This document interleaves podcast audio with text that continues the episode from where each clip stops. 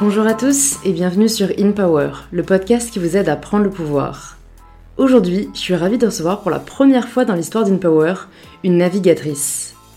Alors oui, ce mot fait rêver et suscite différentes représentations dans nos esprits, alors j'ai eu envie de savoir, au fond, à quoi ressemblait vraiment la vie d'une navigatrice professionnelle.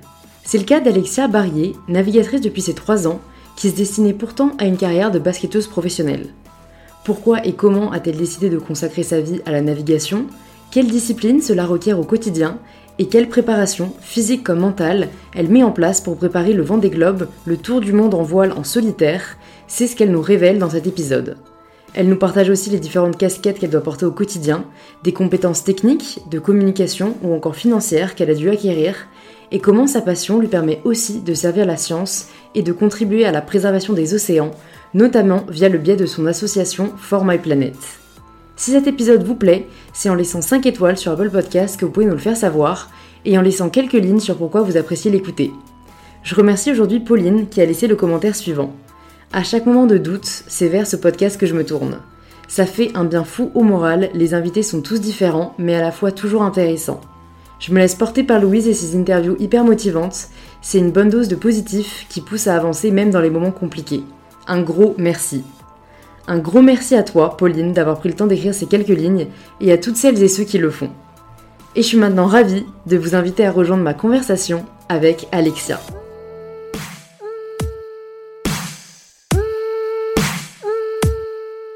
Alexia. Bonjour Louise. Bienvenue sur InPower. Je suis ravie euh, de te recevoir, d'autant plus que tu es la première navigatrice que je reçois sur le podcast. Ah, génial. Donc la première question que je pose à tous mes invités, c'est de se présenter de la façon dont ils le souhaitent. Ok, je suis Alexia Barrier, euh, je navigue depuis l'âge de 3 ans, donc navigatrice depuis l'âge de 3 ans, et je prépare euh, le prochain Vendée Globe qui partira le 8 novembre des Sables d'Olonne. Et euh, je suis aussi présidente de l'association Forma et Planète et chef d'entreprise de deux sociétés en France. Euh, voilà, j'ai 40 ans et j'ai toujours vécu pour euh, ma passion, la mer et la préservation des océans. Trop cool. Comment est-ce que tu es tombée euh, dans la marmite plus ou moins de, de l'océan et de la navigation? Parce que c'est pas une passion commune, on va dire. Eh bien, je suis née à Paris et mes parents ont eu la bonne idée de déménager à Nice quand j'avais 3 ans. Et euh, en fait, ils travaillaient chez Air France. Ils ont pris un petit voilier de 6 mètres avec euh, des collègues de travail. Ils partageaient les frais. Et c'est comme ça qu'on a commencé à naviguer avec mon frère euh, le week-end pour aller se balader aux îles de l'Érins, pour ceux qui connaissent les environs de Antibes et Cannes.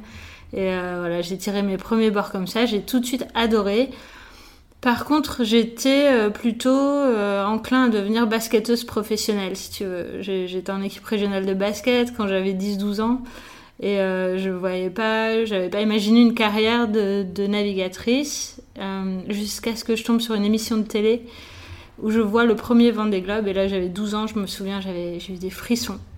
Et je me suis dit, ben, un jour, euh, moi aussi, je ferai le tour du monde à la voile en solitaire sur cette course. Ouais. Et du coup, j'ai jamais lâché mon rêve. Ça a pris mm. un peu de temps, mais. ouais, c'est beau. Donc, tu avais vraiment cette âme de sportive et, et tu as su tôt que tu voulais te consacrer, euh, enfin, que tu voulais associer passion et carrière. Tout à fait. Euh, je vois pas ma vie autrement. Même quand j'ai poursuivi mes études, si tu veux, j'étais pas du style à traîner à la fac, euh, jouer aux cartes. Euh, à la cantine avec les autres et organiser les soirées. Moi, j'étais plus euh, hyper focus sur euh, bon comment je vais gagner ma vie pour pouvoir réaliser mes rêves, aller faire des compétitions dans le monde entier de voile. Et, et, voilà, vivre de manière indépendante et libre, mais toujours sur les océans ou, mm. sur la mer. Et ça t'a jamais semblé impossible ou on n'a pas essayé de, de, te décourager parce que on sait que c'est pas facile. Euh, peu, j'imagine, euh, se, visualise quoi comme étant navigateur ou navigatrice. Qu'est-ce qui t'a permis, tu penses, de pas te censurer? Euh, Déjà, les, critiques, en général, ça me fait accélérer parce que euh, j'accepte pas qu'on me dise que c'est impossible et du coup ça me donne beaucoup d'énergie. Euh, je me souviens ma première transatlantique, donc euh, je termine mes études, une maîtrise en management du sport, j'ai 25 ans, je trouve mon premier sponsor Roxy Et donc j'embarque tout de suite pour la première transatlantique en solitaire sur un petit bateau de 6 mètres 50. Et euh, mes amis qui étaient professionnels du nautisme me disaient non mais Alexia, il faut d'abord que tu fasses une transatlantique en équipage, de telle manière, nanana, enfin dans un truc euh, hyper... Euh, hyper cadré. Moi, j'étais là, mais non, là, j'ai un sponsor, un bateau, je vais traverser l'Atlantique en solitaire, en course. Ciao Et voilà. et mais toujours, on me, on me mais essaye de me mettre des bâtons, pas dans les roues, mais plutôt dans le cerveau, et à essayer de me bloquer. Et, et de me sortir des arguments improbables pour me dire que ce que je fais c'est pas possible mais voilà ça a toujours été pour moi encore plus de vent dans mm. mes voiles pour pour avancer et, c'est ce que je dis aujourd'hui. Tu sais j'ai cette association For My Planet et je l'ai aussi créée pour donner envie aux enfants de réaliser leurs rêves euh, préserver les océans mais réaliser leurs rêves. Parce que euh, il faut leur dire que rien n'est impossible dans la vie et, et j'en suis un bon exemple parce que mes parents ne sont pas riches c'est pas des grands noms de la voile, mais euh, quand on travaille dur et mm. quand on lâche rien, on y arrive. Euh. Ouais, bah, j'ai lu une citation euh, d'Oprah il y a quelques jours et elle me reste parce que je pense que ça va devenir mes mantras. C'est on ne réalise pas. Non, attends, c'est quoi? C'est on ne fait pas ce que l'on veut, on fait ce, ce en quoi on croit. Et je trouve que c'est assez vrai parce qu'on dit toujours, euh, ben voilà, on peut obtenir ce qu'on veut dans la vie. Au final, c'est ce en quoi on croit. Parce que je pense que c'est uniquement à partir du moment où on perd l'espoir qu'en fait on ne concrétise pas euh, son rêve ou son objectif. Quoi. C'est vraiment juste la seule chose qui nous fait tenir, c'est la croyance dans le fait qu'on va y arriver. Oui, c'est ça, c'est donner du sens, euh, donner du sens à ce que l'on fait. Et euh, si tu fais une activité dans laquelle tu ne trouves pas de sens euh, pour t'épanouir personnellement, bah, tu vas le faire peut-être toute ta vie, mais tu vas finalement euh, être frustré aussi toute ta vie. Alors que quand tu arrives à trouver un, un, emploi ou un hobby qui te, voilà, qui te transcende, mmh. bah là, ça change tout. Quoi. Carrément. Tu as l'impression de trouver ton équilibre. Et que toutes les barrières, euh, tu peux les éclater euh, d'un coup de pied sans problème. Ouais, c'est très beau. J'adore. J'ai une image dans la tête de toi, tu vois, sans les barrières. Et je me posais une question aussi euh, par rapport à la navigation et notamment au niveau professionnel. je pense qu'on est tous un peu familiers, en tout cas dans notre imaginaire, avec la discipline que requiert le fait d'être sportif de haut niveau. Par exemple, si on prépare les Jeux Olympiques, etc. donc il y a une pratique sportive intense, un contrôle de l'alimentation, un suivi très précis. Euh, quand, j'ai su que j'allais te recevoir, c'est vrai que je me suis demandé, bah, c'est quoi pour toi un peu l'entraînement, ou en tout cas euh, le, quotidien, euh, pour bah, préparer une course comme le Vendée Globe, dont on parlera un peu plus tard, que tu prépares en ce moment? Bah, sûrement, les auditeurs vont imaginer l'image du marin avec la bouteille de rhum, l'aventurier barbu. Bah, vous regarderez une photo de moi, c'est pas du tout ça. Euh, et euh, aujourd'hui, en fait, les bateaux, nos bateaux sont de plus en plus exigeants. Euh, il y a toujours une place pour l'aventure, mais on est surtout sur de la performance sportive. Donc, comme tu le disais, ça requiert une préparation au même niveau que les athlètes qui préparent des Jeux olympiques. Donc on a un suivi sportif, prépa mentale, nutrition. Et la particularité de notre sport, c'est qu'on dort très peu quand on est en mer et on dort par euh, phase de, des micro-sommeils entre 8 minutes et 20 minutes, et au total entre 4 et 6 heures par jour. Et tu fais une fois une heure complète ou un peu plus pour que ton cerveau puisse récupérer. Donc euh, à la performance euh, de force pure, tu dois ajouter ce facteur de manque de sommeil et ensuite toute la connaissance de la météo pour établir une stratégie. Et évidemment la technicité quand tu fais tes manœuvres, en fait sur des bateaux où tu as des centaines de mètres carrés à manipuler, si t'as pas la technique, que tu mesures 1m60 ou 1m90, tu te fais embarquer par la voile euh, mm. et puis c'est game over quoi. Mm. Tu, peux plus finir la course si t'as plus de voile ou si t'as tout cassé ou tout déchiré. Donc c'est un, sport qui est super complet et c'est aussi pour ça que j'aime beaucoup euh, ce sport. Ça développe plein de compétences et euh, quand tu pars sur une course, sur une transatlantique, tu ne sais pas tout. Et quand tu es en solitaire, évidemment, tu ne maîtrises pas tous les domaines de compétences. Et au final, tu apprends euh, en cours de route que tu es capable d'inventer des solutions euh, de trouver des solutions à Mm. tout, ou quasiment à tout, de réparer de l'informatique, de l'hydraulique, de la mécanique. euh, enfin, c'est absolument génial. Mm, mm, mm. Mais évidemment, on a une équipe à terre aussi qu'on peut contacter. Donc, par email ou par téléphone, ils nous donnent euh, un peu des pistes sur, Ouais. sur ce, comment réparer les choses. Mais t'es quand même ouais. tout seul. Ouais, c'est clair. Et puis surtout, comment vous faites pour avoir du réseau? Il y a des antennes qui sont installées sur le bateau parce que j'imagine que, ouais, en plein milieu de l'Atlantique, vous n'avez pas forcément un accès à 4G, Internet de fou. Ouais, sur euh, les bateaux, on a des antennes satellites. Et euh, en fait, tu as des communications satellites, ça coûte super cher, hein. bon, de moins en moins cher, mais euh, c'est, je sais plus, 4 gigas, ça coûte dans les 3000 euros. Donc tu vas pas aller télécharger ta dernière série euh, sur Ouais. Netflix pendant la course. Ouais. Par contre, ça nous permet, euh, ça c'est la grosse différence avec il y a encore quelques dizaines d'années, de pouvoir communiquer, euh, donc faire partager notre sport, envoyer des vidéos, des photos, envoyer des news à nos proches. Moi, je Mm. sais que quand je craque, quand j'ai un coup de mou, je fais un Skype euh, avec mes parents, par exemple. Mm. Euh, et ça, je trouve ça absolument incroyable. T'es au vrai. milieu de nulle part et, Et, tu peux skyper tes parents, c'est vrai. Je me demandais aussi euh, comment est-ce que tu progresses parce que comme dans toute pratique, euh, notamment sportive, euh, c'est vrai qu'il y a cette recherche de, progrès euh, sans cesse. J'imagine qu'en plus, bah, dans ton cas, ça doit être autant une recherche de progression physique que mentale. Donc, ouais, est-ce que tu as des, plannings? Est-ce que tu as des, des coachs qui te suivent pour que tu puisses continuer à progresser chaque jour? Alors, tu as différents moyens de progresser. Quand tu fais de la course large, tu peux être dans un centre d'entraînement où c'est- tout est un petit peu, comment dire, géré par le centre d'entraînement, ton planning et, et les gens qui vont te suivre. Et moi, je vis dans le sud de la France et ça n'existe pas, ces centres d'entraînement pour la course au large. Donc, euh, j'ai pris l'habitude de créer mon équipe. Euh, donc, j'ai deux préparateurs pour euh, la prépa physique. Je bosse sur, pas mal sur le yoga et la respiration et aussi sur le vélo et la course à pied. Et j'ai un préparateur mental qui lui est à Aix-en-Provence. Mais en fait, depuis euh, l'âge de 25 ans, j'ai développé et travaillé avec différentes personnes pour la prépa mentale.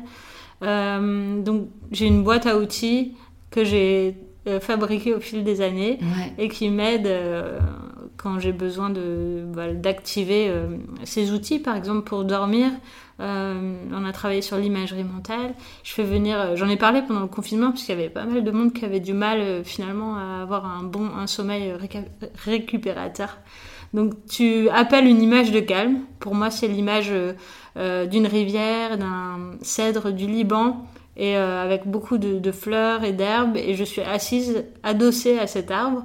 Et là quand je suis assise là je sais que là il faut enfin je peux m'endormir Ouais, euh, ouais. immédiatement. Donc voilà c'est différentes techniques euh, techniques sur le, la prépa mentale euh, hyper intéressantes et après, tu as toujours plein de choses à apprendre en fait, parce que sur la météo par exemple, moi j'ai traversé 17 fois l'Atlantique, mais je connais pas bien euh, le Pacifique et l'Indien. Donc euh, il faut que j'apprenne tous les systèmes météo et les événements particuliers euh, de ces zones. Et après, la technologie aussi qui évolue tout le temps. Donc euh, sur les moyens de construire un bateau ou réparer un bateau, les nouveaux tissus des voiles. Sur l'énergie à bord, ça a énormément évolué avec les panneaux solaires, euh, Mm. les hydrogénérateurs. Enfin, c'est hyper complet et c'est fascinant. Mm, carrément. T'as jamais le temps de t'ennuyer, quoi. Non, carrément. Et du coup, euh, je me demande comment tu répartis un peu tes journées parce que euh, y a énormément d'aspects, comme tu dis, à, à aborder. Est-ce que tu as euh, un emploi du temps particulier? Une routine, euh, oui. Alors, par contre, cette routine, comme les barrières, parfois je lui mets un gros coup de pied et je l'explose Ouais. et je la suis pas du tout. Parce que quand je sens que je suis un peu euh, euh, overbookée, trop overbookée et saturée, je sais aussi faire une pause et mettre des endroits où je fais une grosse pause et où je suis pas le programme du tout. Et c'est pas grave, en fait. Euh, ma routine, c'est plus de me lever à 6 heures du mat, euh, démarrer par une séance euh, de yoga, de respiration, ou d'aller marcher un peu avant de prendre mon petit-déj. Après le petit-déj, je fais une séance de sport qui dure une ou deux heures. Et après, dans la journée, je me cale des moments de travail, une demi-heure, une heure, une heure et demie, deux heures, sur différentes thématiques. Euh, mais je prends aussi des grosses pauses entre chaque séquence de travail, Mm. justement pour pas euh, sortir à la fin de la journée complètement saturé et frustré. Euh, donc c'est plutôt des sprints dans ma journée qu'un Mm. marathon, même si je me couche à 23h, j'aurais fait plein de choses différentes. J'ai besoin de la diversité. J'ai beaucoup de mal à passer 8 heures à faire la même chose. Euh, euh, j'ai du mal à me concentrer et je lâche, quoi. Je te comprends totalement. j'ai toujours admiré les personnes qui peuvent genre faire une seule chose et pas voir le temps passer. Moi, j'ai vraiment besoin d'avoir aussi euh, une diversité pour, pour pas me lasser. Et est-ce que tu as toujours eu une facilité à faire ces pauses ou ou euh, à pas t'en vouloir, on va dire, de pas faire le plus possible, parce que euh, je sais que quand on est passionné, bah, moi c'est un problème que je peux rencontrer, tu vois, de me dire bah en fait euh, je pourrais en faire plus et essayer de de caser le plus possible dans ma journée, alors que, comme tu le dis très bien, au final c'est contre-productif, mais parfois c'est difficile quoi de, de se dire bah non en fait les breaks c'est nécessaire. En fait, je marche, je fonctionne avec des job lists et je me dis lundi, je dois faire ces six points. Et j'arrive à vendredi, dans les six points du lundi, j'en ai fait qu'un. Mais par contre, j'ai fait plein d'autres trucs qui n'étaient pas prévus aussi. Parce qu'il faut se laisser le, potentiel de pouvoir évoluer dans ce qu'on a prévu. Mm. Euh, parce que tu passes des coups de fil, tu rencontres des gens, tu as des nouvelles idées. Euh, voilà, enfin, ça dépend de ton métier. Mais dans, je pense que dans nos métiers, on peut pas rester bloqué sur un schéma. Mm. Et euh, c'est très récent le fait de pas m'en vouloir. De, justement, j'ai changé de méthode il y a, je pense, 5-6 ans, où j'étais plus dans le style marathonienne, à me lever à 6h, me coucher à 10h, et puis essayer de, devant mon ordi, regarder tu ne sais plus quoi, mais t'es devant ton ordi, t'es bien là, parce qu'il faut. Sauf que ça marche pas du tout. Ouais. Donc, euh, c'est pas forcément le plus efficace. C'est ça. ok. Et par pure curiosité aussi, euh, parce que je suis une grande euh, passionnée aussi de nourriture, je me demande si du coup t'es suivi par un ou une nutritionniste et que on t'impose plus ou moins un programme, un programme alimentaire où tes connaissances font que tu peux te permettre une certaine liberté? Bah, je bosse avec des nutritionnistes, on fait des bilans réguliers, prise de sang et, et puis on discute beaucoup sur la manière dont je me nourris. Euh, j'ai changé un peu dernièrement ma manière de me nourrir. Je mange plus de viande ou quasiment plus de viande. Et, euh, et euh, j'essaye de travailler avec ce nutritionniste. Il m'impose rien. Mhm. Par contre, je lui raconte voilà, la manière dont je me nourris. Donc, c'est beaucoup de légumes, lentilles, quinoa et des oméga 3 aussi pour, pour la récupération du cerveau. C'est hyper important. Euh, j'arrive plus à manger de la nourriture industrielle, euh, mais c'est aussi un état d'esprit avec Format et Planète. Je défends des valeurs et si à côté de ça, je, pour moi, acheter quelque chose, c'est un geste citoyen. Mmh, consommateur. Euh, voilà, c'est ça. Donc, si, si, tu, si tu prônes quelque chose et que tu fais l'inverse dans ta vie de tous les jours, ça ne me, ça me convient pas. Et on a pris connaissance de ça il n'y a pas très longtemps, il y a quelques années finalement, de, de, de cet impact que tu peux avoir personnellement Enfin, moi, j'ai pris conscience il n'y a pas très longtemps. Mm. Et euh, oui, donc on bosse avec des, oui, des nutritionnistes. Euh. Ok. Et euh, c'est encore une fois une chose qui est hyper intéressante à, apprendre. Carrément, ouais, c'est des savoirs assez passionnants. Mais c'est vrai que moi, je me dis. Mais sur un Vendée Globe, tu pars avec 100 jours de nourriture à bord. Ah ouais. Tu n'as pas de magasin, et, enfin, tu t'arrêtes pas en route pour faire tes courses et tu vas pas pêcher. ouais. C'est de la nourriture lyophilisée du coup ou... Ouais, sur les trois premières semaines, tu peux avoir du frais. Et après, mhm. c'est de la nourriture euh, lyophilisée. Mais comme on va passer euh, par des endroits où il fait très chaud, des endroits où il fait très froid, des moments où tu dois vraiment euh, t'activer, faire plus de sport, avoir plus de calories. Donc, tu adaptes tes repas en fonction de la zone géographique où tu te trouves et de l'activité que tu vas avoir pendant, pendant la journée. Mm, mm. hyper intéressant. Tu es aussi, je crois, si les informations que j'ai lues sont justes, la première femme à avoir tenté un tour du monde en solitaire au profit de la science. Tu as rapporté plus d'un million de données sur l'eau en surface et du coup je me suis demandé d'où est venu aussi cet intérêt pour la science et ta volonté d'apporter euh, ta contribution au milieu de la recherche. Alors euh, ça c'était il y a 10 ans quand j'ai créé Format et Planète, je suis partie de Monaco et euh, donc je devais faire le tour du monde, il y a un sponsor qui nous a planté. Donc comme on avait des milliers d'enfants qui suivaient le projet, puisqu'il y avait aussi un projet éducatif, j'ai choisi finalement de faire un grand tour d'Atlantique, 20 000 milles, 5 mois en mer, en solitaire. Pour la science, euh, pourquoi? En fait, je me suis rendu compte en écoutant les scientifiques sur Tarak, j'avais rencontré à Nice puisqu'ils étaient basés là pendant quelques semaines, qu'un voilier pouvait aussi être utile euh, à ramener des données euh, sur l'eau. Et du coup, je suis allée voir des scientifiques. Alors, tu sais, souvent les milieux, un peu moins maintenant, mais il y a 10 ans, était super cloisonné. Quand tu as un navigateur, tu vas parler à un scientifique, déjà tu parles pas le même langage. Ouais, carrément. Et euh, je crois que j'ai mis 6 mois à avoir l'oreille euh, d'un scientifique qui veuille m'écouter et, croire en ma détermination et dans le fait que même si je ne suis pas ni scientifique ni ingénieur, je pouvais euh, être assez sérieuse finalement pour, pour apporter mm. ces données. Et euh, du coup, j'ai ramené ouais, un million de données. Salinité et température, ça définit la densité de l'eau. Il faut savoir que les courants marins, c'est des régulateurs du climat. Et quand la densité de l'eau change, les courants marins changent. Donc ça a un gros impact, euh, notamment sur le climat.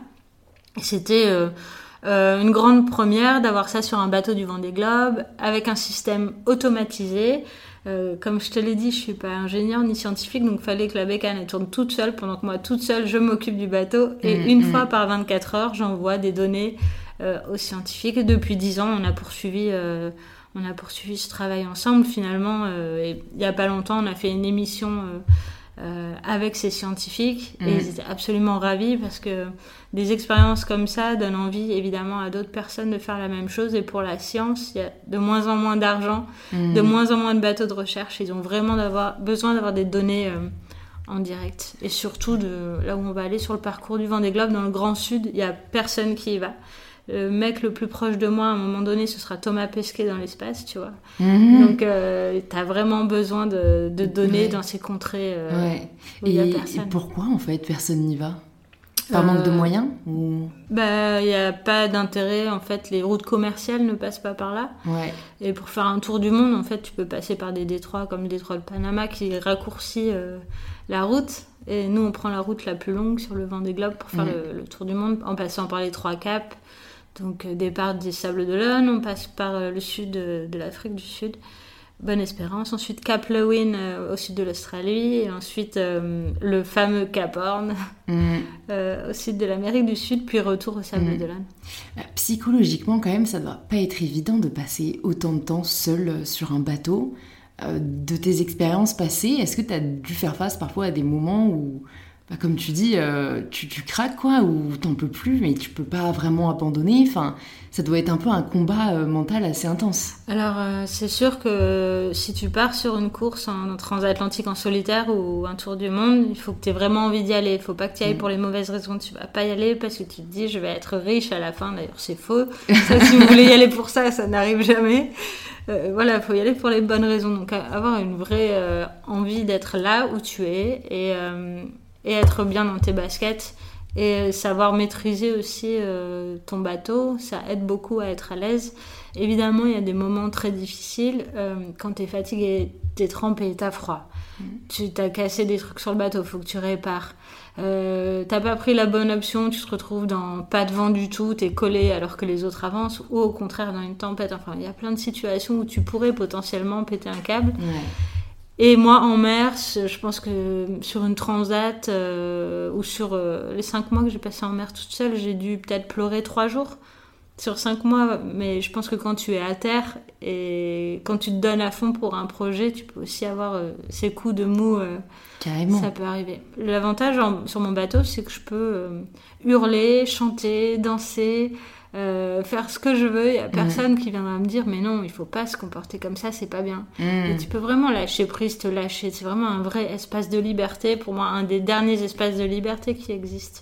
C'est vrai, et c'est là où, à mon avis, on peut vachement mettre en perspective euh, les codes de la société et à quel point ils peuvent être absurdes, quoi, parce que là, euh, il n'y a plus de règles. Quand, tu, quand je rentre à terre, je me dis, non, mais pourquoi? Pourquoi tu t'énerves quel est le problème exactement? Je comprends pas. Ouais, ouais, ouais je comprends. ça doit faire vachement ouais, Tu apprends à relativiser, c'est ça. Et quelles sont euh, les, principales différences, tu dirais, entre les courses en solitaire vs les courses en équipe, vu que tu as, fait les deux? Les courses en équipe, euh, c'est hyper intéressant aussi parce que tu peux apprendre des autres. Et euh, tu pousses le bateau beaucoup plus loin en fait. Tu utilises le bateau à 120%. Quand tu es en solo, tu l'utilises à 70% parce que tu n'as pas la force physique et l'énergie d'une équipe pour mener euh, ton engin au maximum de son potentiel. J'adore naviguer en équipage. J'ai fait pas mal de transatlantiques sur un voilier notamment de 36 mètres. On était 20 équipiers à bord, j'étais la seule fille, la seule française. Ah, sympa Ouais, c'était c'était une super expérience. Et j'étais chef de bord, donc j'avais, sous, pas sous mes ordres, mais je devais gérer une petite équipe, tu vois, de, de 5 personnes. Et ça t'apprend à travailler ensemble.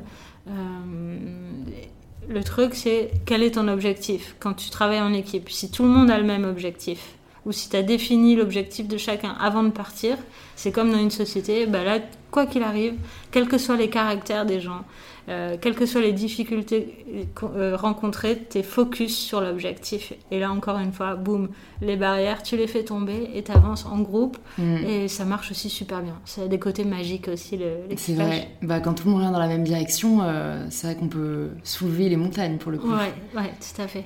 Et du coup, bah, venons-en aussi au Vendée Globe, euh, qui est donc la course que tu prépares actuellement. Euh, déjà, je me suis demandé comment on fait pour être sélectionné pour le Vendée Globe, euh, quelles sont les épreuves de sélection, et quand est-ce que toi tu t'es dit, bah, j'aimerais participer à cette course légendaire? Alors, bah, comme je te disais, c'est un rêve de petite fille. Dès l'âge de 12 ans, j'ai voulu participer à cette course.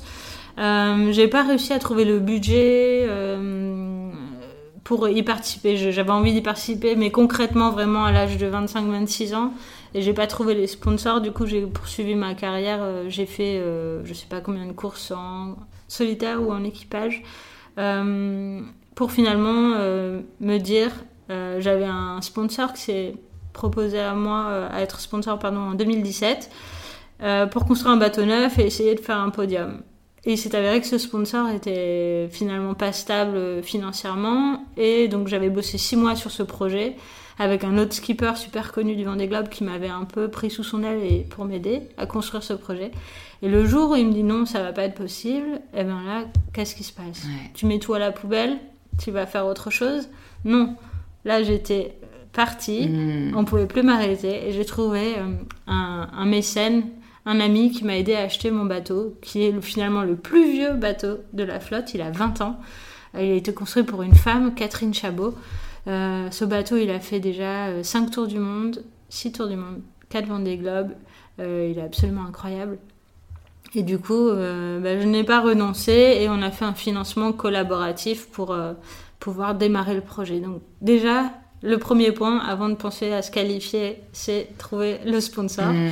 Et après, tu as une qualification, c'est faire une transatlantique en solitaire. D'accord. Donc c'est pas hyper... Enfin, c'est pas donné à tout le monde. Ouais. C'est pas non plus un truc de fou. Euh. Y a, donc il n'y a, pas, euh, y a pas une euh, performance à atteindre, c'est vraiment juste prouver qu'on peut faire une transatlantique solo. En solitaire, en course, sur le championnat du monde IMOCA. D'accord, ouais, il y a quand même des critères euh, particuliers. ok.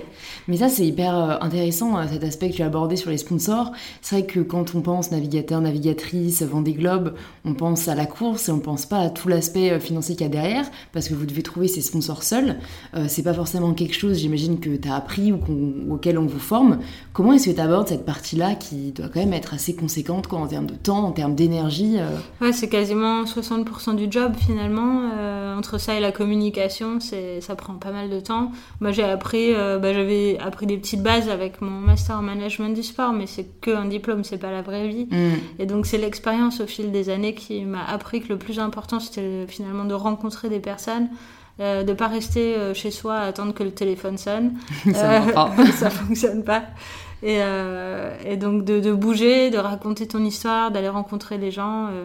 Et euh, après, sur les budgets du Vendée Globe, il y a des gros écarts. Si tu veux, nous, on a un budget de fonctionnement qu'on n'a pas encore bouclé de 800 000 euros par an. Et un budget gagnant, ils sont à 4 millions, 5 millions par an. Donc il y a vraiment des gros écarts. Et la voile, c'est euh, pour les sociétés un super moyen de communiquer euh, en interne, parce que c'est vraiment des aventures qui soudent les collaborateurs, les mmh. clients autour d'une aventure. Hmm. Euh, bah, et euh, on n'est pas seulement un encart publicitaire, un panneau publicitaire, il y a plein d'autres choses qui gravitent. Carrément, bah, le sport, euh, moi j'ai toujours, toujours, trouvé ça assez fascinant, les sentiments que ça pouvait naître chez les gens. Et, ouais, c'est quelque chose, je pense, qui, qui, est profondément humain et qui nous lie tous. Donc ouais, je suis totalement d'accord avec cet aspect-là. Est-ce que tu peux nous parler aussi de ton plus beau souvenir en mer? Alors, mon plus beau, il y en a plein évidemment. Moi, j'adore ce. Il y en a un particulier qui est exceptionnel parce que j'ai pas pu le filmer ni prendre de photos parce que j'avais plus de batterie. Et c'est une des rares fois où je me suis dit, bah, tant pis, ou tant mieux, celui-là, il est pour moi. Euh, c'est en rentrant de cette tentative de tour du monde, en fait, je rentre à Monaco, donc je passe Gibraltar. Gibraltar, c'est un peu euh, comme si tu étais en trottinette sur l'autoroute euh, face à des semi-remorques, tu vois, il y a vraiment un trafic de fou avec les bateaux de commerce, et là, tu es à la voile, tu dois passer.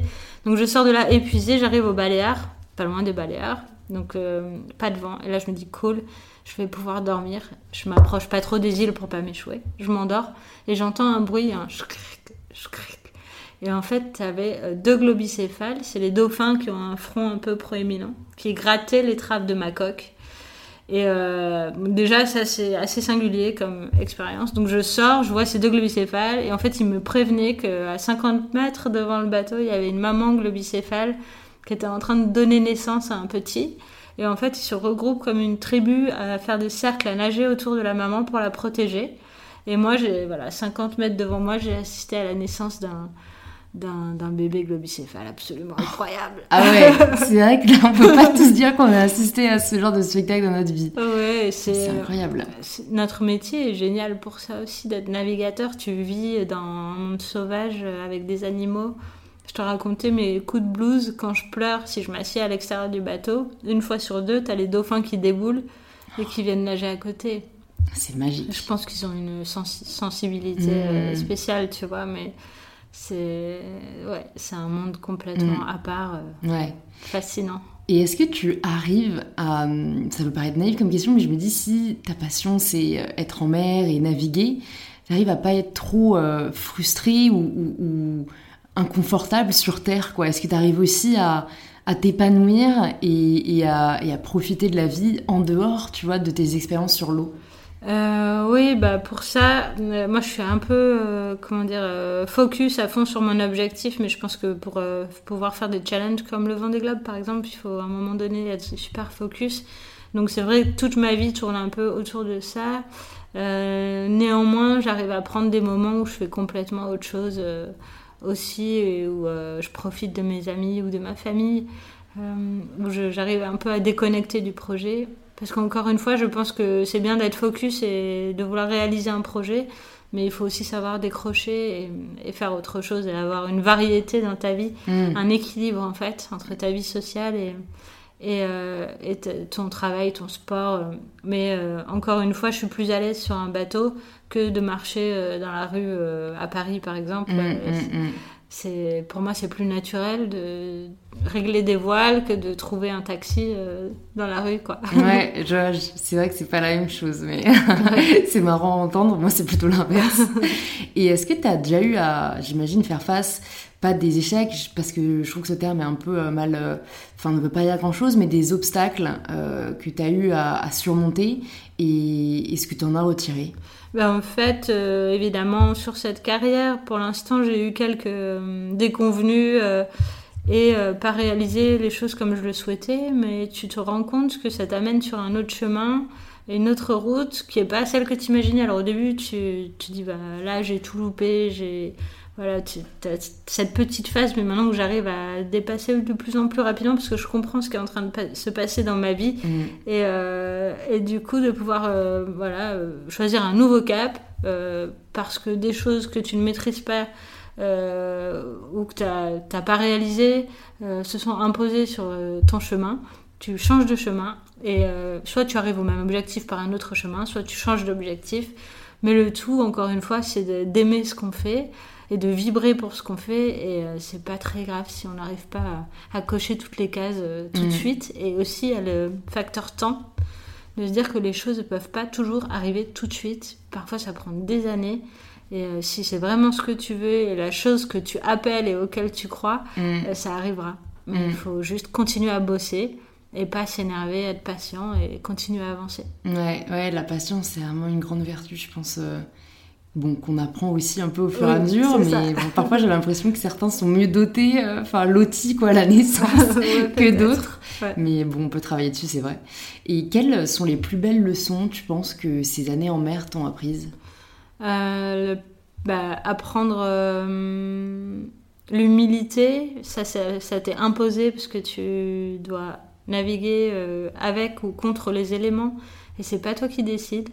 Et parfois, il faut bah, ton ego, tu le mets dans ta poche euh, parce que euh, voilà, t'as pas le choix, tu es là, et il faut agir en conséquence de ce que les, éléments te donnent et, c'est comme ça. L'humilité, et je pense que j'ai appris aussi, enfin, j'ai eu la chance de pouvoir partager énormément mes aventures jusque-là. Et euh, ça, c'est ce qui me fait avoir envie de, de naviguer aussi. Il n'y a mm. pas que le plaisir personnel d'être sur l'eau et de faire de la compétition. S'il n'y avait pas cette notion de partage et de me sentir euh, utile, par exemple, pour, euh, avec Forme et Planète pour la mm. science, ça m'intéresserait beaucoup moins ou je me serais lassée, je pense. Ouais, il faut que tu aies un sens supérieur, on va dire, à, à juste ton plaisir personnel, bon, qui, qui, doit quand même faire partie de l'équation. mais c'est vrai que je trouve ça beau que du coup tu en fasses profiter euh, non seulement la science, mais aussi d'autres euh, d'autres personnes, puisque je crois que c'était pendant ton tour du monde, euh, ton premier tour du monde en solitaire, tu partageais le, projet à beaucoup d'enfants, des milliers d'enfants. des milliers d'enfants qui nous suivaient. Et là, j'ai fait des escales sur ce tour du monde. Donc l'idée c'était à chaque escale d'emmener des gamins des quartiers défavorisés, donc les townships à Cape Town, les favelas à Rio, les emmener naviguer, passer une ou deux journées avec eux, voir comment ils vivent, comprendre les choses euh, les choses qui se passent dans le monde et comment mm. tu peux, avec l'éducation, euh, changer le monde en fait. Carrément. Euh, donc ça, c'est super important. Et quand je vais rencontrer les enfants dans les écoles, en fait, à chaque grande course, on édite un kit pédagogique qui est gratuit et traduit en quatre langues, accessible sur notre site internet de Forme et Planète. Et du coup, tous les enfants qui suivent le, le, programme, je vais les voir. Enfin, pas tous parce qu'ils sont hyper nombreux mais tu vois déjà leurs yeux complètement fascinés d'avoir vécu une histoire en mer mm. par procuration, toutes les questions qu'ils ont à te poser, et quand tu leur dis, et toi alors, qu'est-ce que tu veux faire? Et là, boum, ça part, et ils peuvent s'exprimer et parler de, ce qu'ils ce ressentent euh, au fond mm, d'eux. Mm. Et ces, ces jeunes que, que tu rencontres à travers le monde, est-ce que c'est organisé avec d'autres structures ou c'est vraiment tu débarques et, bah, tu montres qui t'es et, et, puis ils viennent avec toi Ouais, je contacte les associations avant d'arriver au port. Ouais. Et euh, on organise un peu euh, parce que c'est des déplacements en bus. Euh, ouais, ça, ça va pas être évident. C'est facile, ouais. Ouais, mais c'est vrai que ça doit être une expérience vraiment magique pour eux, oh, quoi. Ouais, c'est extraordinaire. Et là, par exemple, pendant le confinement, il y a des enfants qui ont donné des cours de yoga. Ils voulaient le faire pour un festival auquel je devais participer qui a été annulé. Pour l'association Format et Planète, donc des enfants qui donnent des cours de yoga aux enfants. Ils ont donné du coup 43 cours, je sais plus. Et euh, les parents avaient fait comme un yogaton, donc une petite cagnotte où les gens donnaient de l'argent. Mm. Et du coup, ils font un don à Forma et Planète qui va faire un don euh, aux enfants d'Afrique du Sud et, euh, et, à ces enfants à leur école de voile aussi parce qu'ils adorent naviguer. Trop cool. Et tu vois, ça crée des choses folles, quoi. Ouais, bah, quand on met de l'énergie, de, la, de la bienveillance et des causes qui nous tiennent à cœur, c'est un peu la recette magique, quoi. Ouais, c'est ça, tout à fait. Et du coup, le Vendée Globe, c'était, euh, comme tu l'as dit, un de tes rêves d'enfance. Est-ce que tu as d'autres rêves euh, liés à la navigation ou non euh, que tu aimerais accomplir? Hum, J'aimerais beaucoup aller au Japon à vélo. Alors attends, tu aimerais partir de France et atteindre le Japon à vélo? Ouais, ouais, ouais. Ah j'aimerais faire un grand voyage à vélo. Ah, ça serait. Ça, prendrait combien de temps? T'as évalué à peu près? J'en sais rien, je pense qu'il faut au moins compter 4 mois. ouais. ouais. Mais je pense que le vélo, c'est un moyen de voyager, un peu comme le bateau. Euh, c'est assez lent finalement. Et à vélo, tu rencontres euh, des gens euh, simples. Mm. Et puis tu as le temps de t'arrêter, de leur parler. Mm. Donc ça, ce serait un super projet. Après, j'ai des projets plus, on va dire, professionnels, entre guillemets. Faire une fondation, transformer l'association Forma Planète en fondation. Et on a plein de missions qu'on voudrait réaliser et transformer mon bateau de course en bateau justement au service de la science et de l'éducation en emmenant des scientifiques et des enfants naviguer euh, euh, sur des plus ou moins longues périodes euh, mm. en Méditerranée. Ok. Mais oui, j'ai, je crois, au moins 50 valises d'idées Ouais, c'est pas de ça qui manque. En même temps, il y, a, ouais, beaucoup de choses à faire.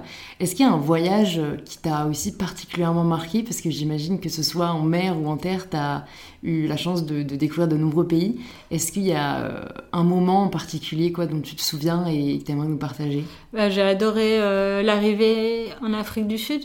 Euh, parce que tu arrives près de, en premier lieu à côté de l'île où Nelson Mandela été euh, emprisonné pendant des années, donc ça, ça met déjà un gros coup euh, d'émotions quand tu commences à imaginer tout ce qui s'est passé à, cette époque.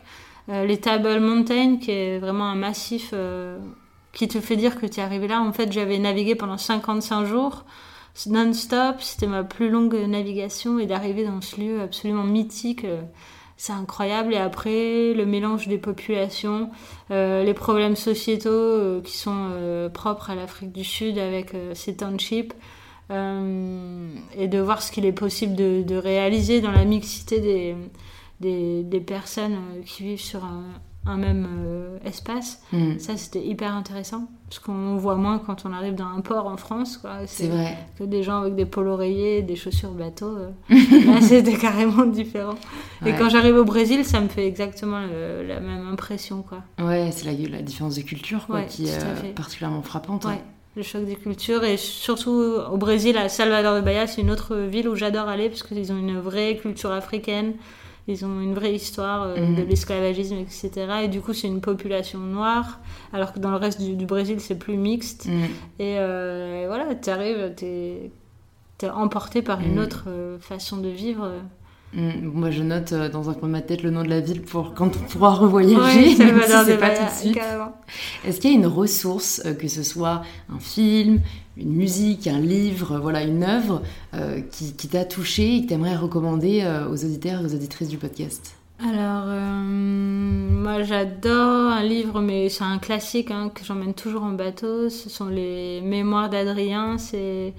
Il y a des histoires de guerre dedans, des histoires d'amour, des histoires de conquérants, il y a un peu de tout. Mhm. et c'est pour ça que je, je l'aime ce livre, parce que tu prends chaque chapitre, même indépendamment, tu, tu, vis une histoire différente euh, à chaque mm. fois. Super livre. Après, de la musique, moi, j'écoute un peu tout type de musique, mais j'adore particulièrement sur le bateau celle où je peux chanter comme une folle, mm. que je peux pas faire à la maison. Ou si, mais alors les portes fermées, ça. sans voisins. Les voisins qui m'attendent avec les œufs. ouais, ah, ça doit te manquer une fois que t'es sur Terre. Après, il faut les cacher en forêt, quoi. Ouais, bah, aussi, ça marche. Trop cool. J'ai deux dernières questions pour toi. Euh, la première, c'est si euh, demain pour une raison qu'on ignore, euh, tout s'arrêtait, euh, que tu pouvais plus repartir en mer et voilà, euh, tu, devais changer de, de vie, mais que tu pouvais laisser derrière toi un papier avec quelque chose que tu écris dessus, un enseignement, une leçon, quelque chose qui te tient à cœur, qu'est-ce que tu écrirais J'écrirais Crois en toi et n'écoute pas les autres. Cool. J'adore. Ce sera sûrement le titre du coup de l'épisode.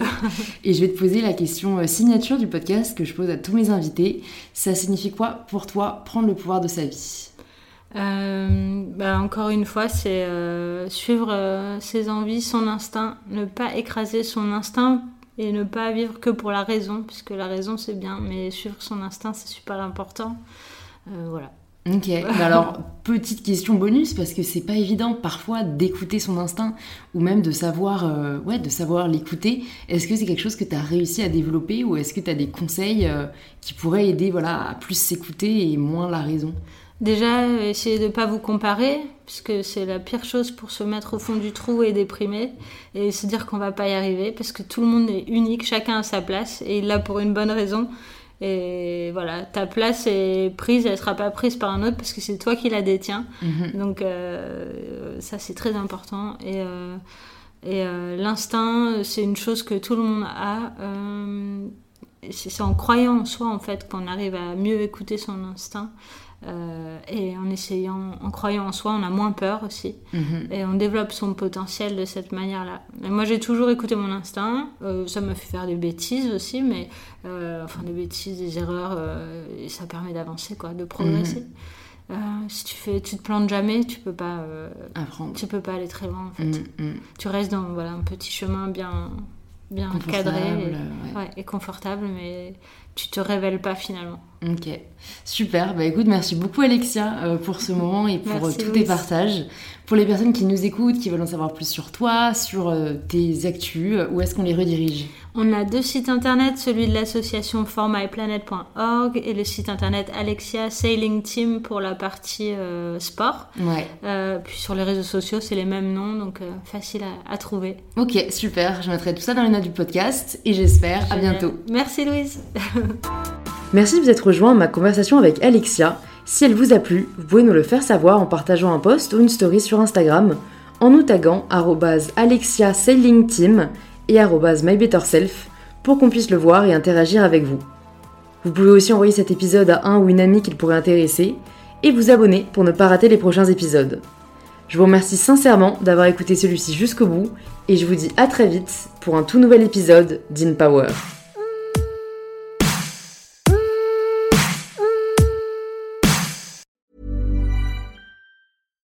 Deserves the best and there's no better place to shop for Mother's Day than Whole Foods Market. They're your destination for unbeatable savings, from premium gifts to show-stopping flowers and irresistible desserts. Start by saving 33% with Prime on all body care and candles. Then get a 15-stem bunch of tulips for just $9.99 each with Prime. Round out Mom's menu with festive rosé, irresistible berry chantilly cake, and more special treats. Come celebrate Mother's Day at Whole Foods Market.